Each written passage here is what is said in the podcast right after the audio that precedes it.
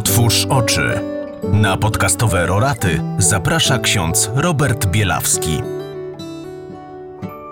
Szczęść Boże, witam Was bardzo serdecznie w kolejnym dniu naszej adwentowej przygody podczas podcastowych rorat. Jezus spogląda dzisiaj na chorobę człowieka, na ból i cierpienie, i to jest niesamowite w nim, że on nie ucieka od nich. Nie chce pozbyć się ludzi, którzy wymagają uwagi, poświęcenia czasu, oddania, tylko z nimi jest i daje im to, co może dać, czyli uzdrowienie. Takich osób wokół nas jest y, bardzo wiele. To może być Twoja żona, mąż przykuty do łóżka, osoba chora na koronawirusa, dziecko z porażeniem mózgowym, kuzyn jeżdżący na wózku, osoby, które spotykamy.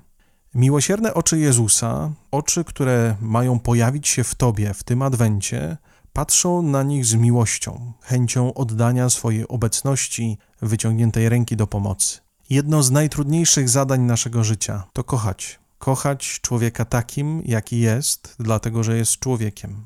Oprócz choroby i cierpienia, Jezus patrzy dzisiaj na ogromny tłum ludzi, który jest po prostu głodny. Chce ich nakarmić i rzeczywiście tak robi. Takie próby wypełnienia Ewangelii Pan Bóg daje każdemu z nas i to wiele razy w ciągu dnia. No bo przecież kto z nas nie spotkał człowieka, który prosił o jedzenie? Czy patrzyliśmy w takich momentach na niego oczami Jezusa, czy może własnym wyrachowaniem i wyższością?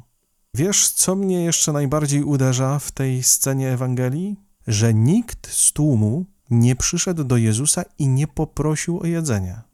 To on sam zobaczył ich głód to On pierwszy dał im to, czego pragnęli. Gdzie są w takich momentach Twoje oczy? Czy nadal uważasz, że masz je otwarte? Wyzwanie. Znajdź dzisiaj 10 minut na bycie przy osobie chorej lub cierpiącej, którą znasz. Wiem, że jesteśmy pozamykani w większości w domach, dlatego niech to będzie 10-minutowe bycie albo poprzez modlitwę, albo poprzez rozmowę telefoniczną. A z drugiej strony, jak wyjdziesz dzisiaj z mieszkania i będziesz szedł do sklepu, zobacz obok siebie człowieka głodnego i daj mu chleb, daj mu coś do jedzenia, zanim o to cię poprosi. Błogosławionej środy Wam życzę i do usłyszenia jutro.